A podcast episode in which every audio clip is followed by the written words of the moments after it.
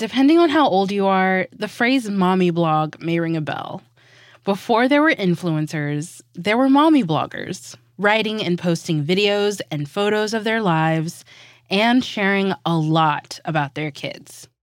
Now, in the age of TikTok and Instagram, there has been a rise in family video blogs. They're called vlogs, and there's more of this content out there than ever before, and more discussion than ever about the way some of this is monetized. Even when parents aren't making money, there can be serious privacy implications for their kids.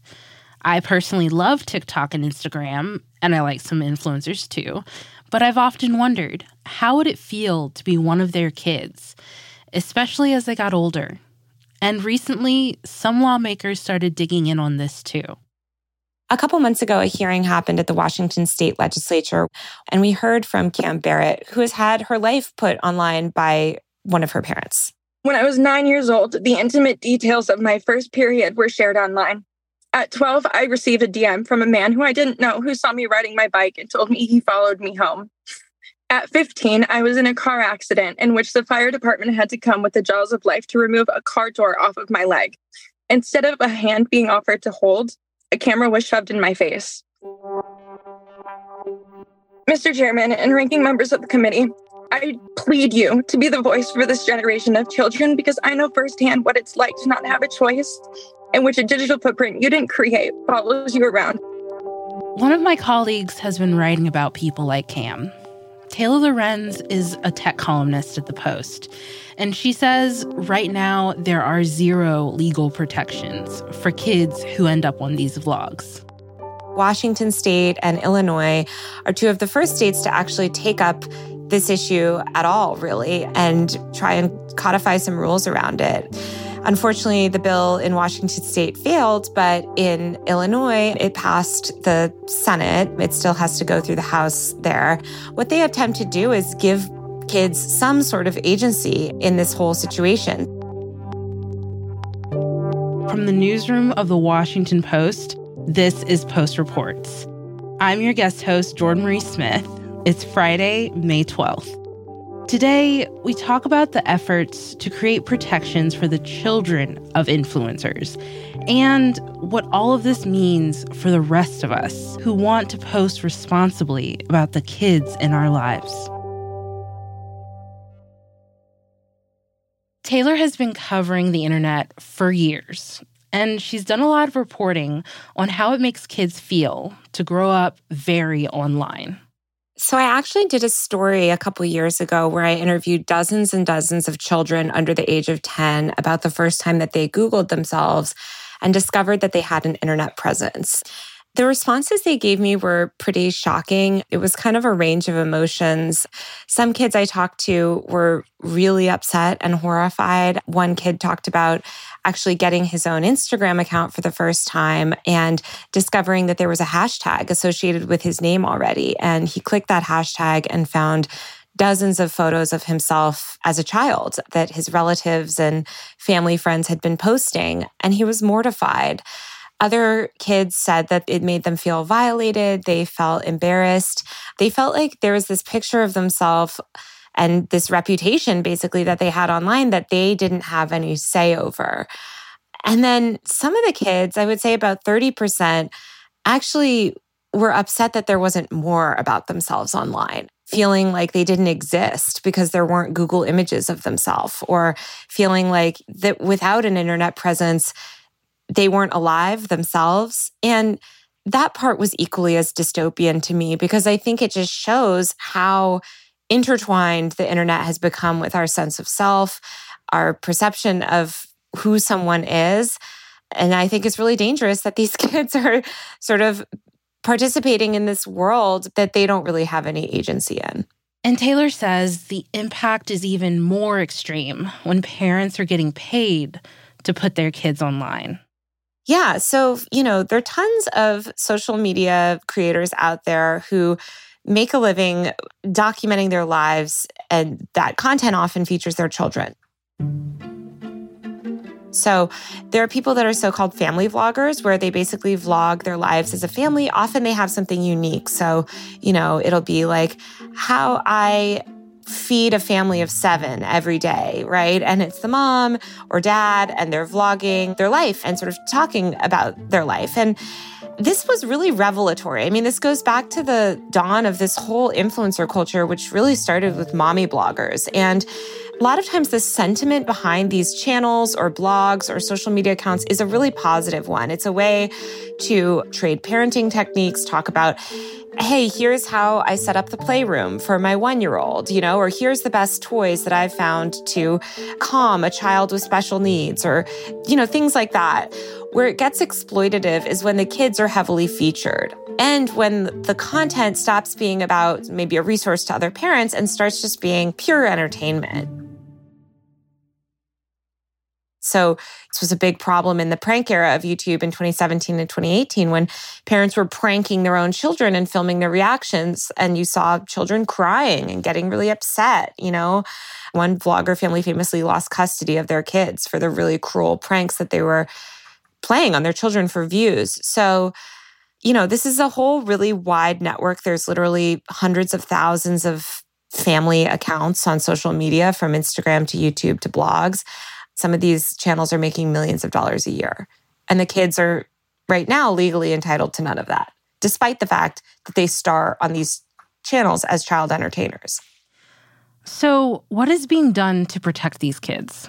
There is not much legislation, basically none. I mean, it's really just these two state bills, one of which failed so far. It will be reintroduced next session in Washington state. And then I mentioned the Illinois bill, um, which is very similar to the Washington bill, which did pass the state Senate. However, it removed all of the privacy protections, which I would argue are just as essential as the monetary protections. So both of these bills do essential things, which is basically try and protect kids' privacy, give them the right when they turn 18 to make that choice like, hey, look, I want to be able to petition Facebook or YouTube or whatever to have all this content with me and it removed give them a sense of agency over the content that features them. And then the other part of the bill is focused on monetary compensation. So, you know, if these kids have grown up having their likeness monetized, they deserve a portion of that revenue, legally codifying their entitlement to that it's unclear whether these state legislations can even be enforced. I mean, what we really need is something on a national level. I mean, we know that these tech companies would fight this tooth and nail. Senator Richard Blumenthal from Connecticut, he's really the only one that has spoken on this issue. He told me for my story, child labor in the online influencer industry seems fraught with problems. At least he's talking about the issue. I still, you know, would love to see any kind of national legislation introduced because I think until national lawmakers take this up and there's real advocacy here, nothing's going to happen. Did you speak to any advocates who are pushing for legislation? Yeah, I spoke to Chris McCarty, who is an 18 year old student in Washington who's been a fierce advocate. I think as a member of Gen Z, they feel like this is a really important issue that it has far reaching consequences. I think I've identified a lot of problems with the system through this advocacy work, and it makes me less likely to use social media platforms in the future. They care a lot about privacy and giving kids autonomy over their own internet presence. We know that an internet presence is for life. You know, ironically, parents are always the ones telling their kids, your online footprint is forever. And then in that same breath, they're often uploading photos of their kids to Facebook and Instagram. So Chris has been a really vocal Gen Z advocate there. A colleague of mine grew up on a family blog. So that's blog with a B, non monetized.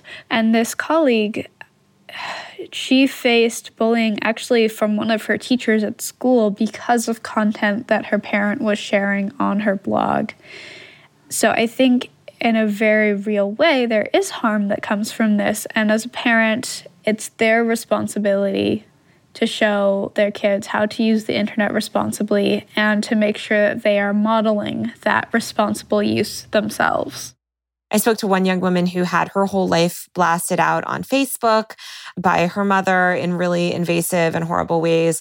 And then I did speak to one 14 year old who is featured in a family vlog right now on a channel with millions of subscribers who's essentially been terrorized into silence mm. by her parents who are making quite a bit of money.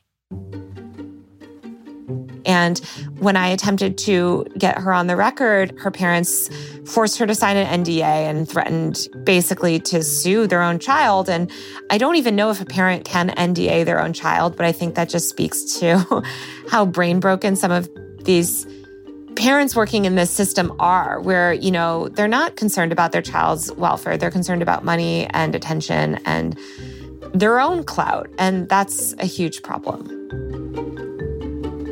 After the break, we get into why there haven't been more legal protections for kids online and what you should think about before you post your kids. We'll be right back.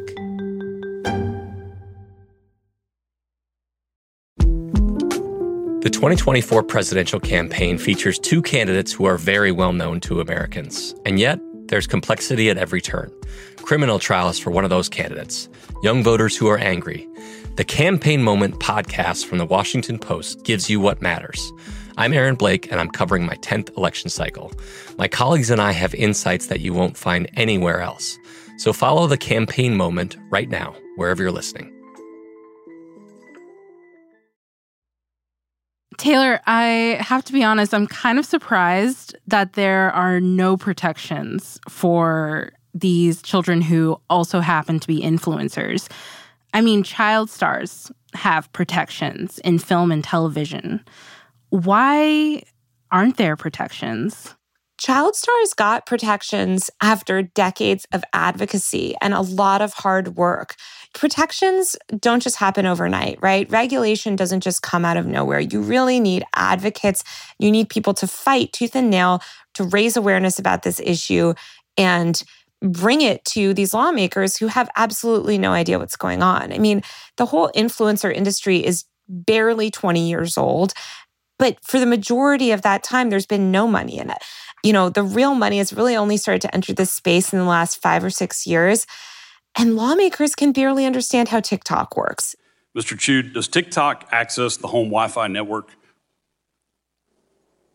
Only if the user turns on the Wi-Fi. I, am sorry, I may not understand the. So if I have question. TikTok app on my phone and my phone is on my home Wi-Fi network, does TikTok access that network?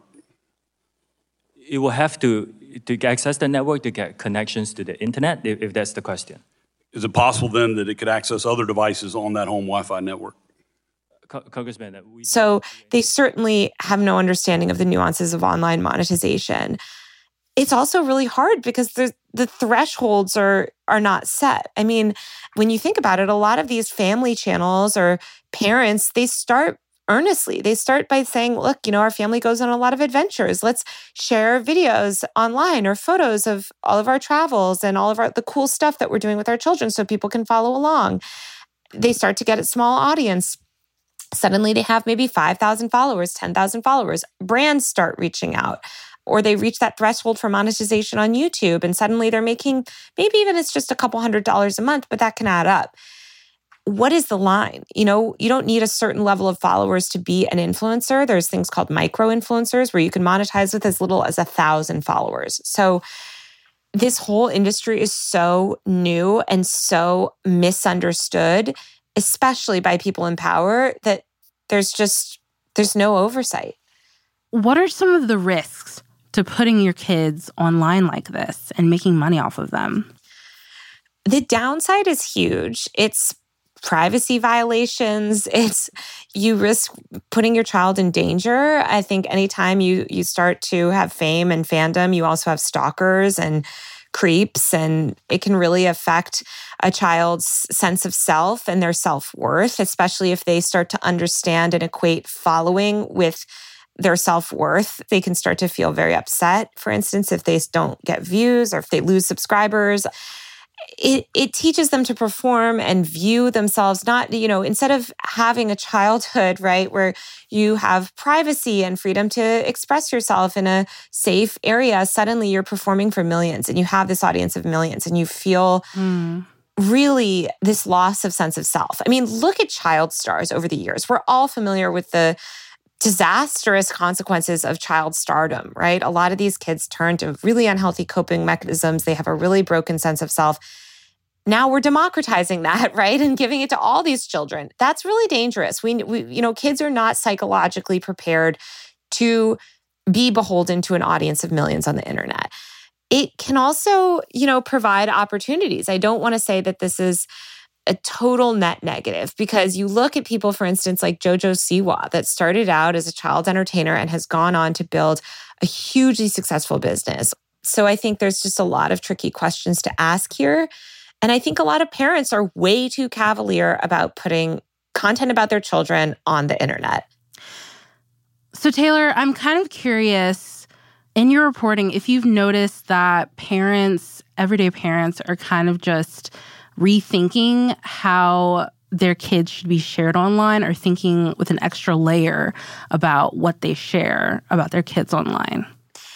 Unfortunately, I don't think many parents are thinking about this at all. It seems to be a huge problem. I mean, people want to villainize these family vloggers, but the reality is that all of these people started as regular parents that just decided to share the content about their kids or themselves on the internet, often for good reason sometimes, right? You want to share photos of your kids, you know, with family members maybe. So maybe you post about them on Instagram. I mean, Instagram and Facebook seem to be the gateway drugs almost where, you know, people just start posting about their family, posting about their kids, and then suddenly they're expanding to TikTok and YouTube. I would say set up a private iCloud, you know, none of this has to be public. I think that's the big problem is that you're essentially building a narrative about your child and your child's life and their personality and who they are on the internet without their consent and not, you know, crossing out their face or, you know, anonymizing them or keeping it on a private account. And the thing is is that a lot of these parents, they're young, they're millennial parents. And I say this as a millennial myself, we grew up without having to think about this stuff. When millennials started, you know, we started with Facebook, there the concept of the influencer was so nascent.